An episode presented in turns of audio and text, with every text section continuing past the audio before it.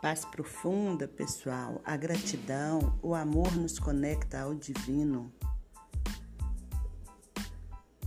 Vamos ser bênção, vamos ser luz aos nossos irmãos, vamos fazer a nossa parte, vamos meditar, vamos pedir pelo nosso país, pedir pelos nossos irmãos e seremos gratos ao nosso Criador, a nossa força maior, Deus.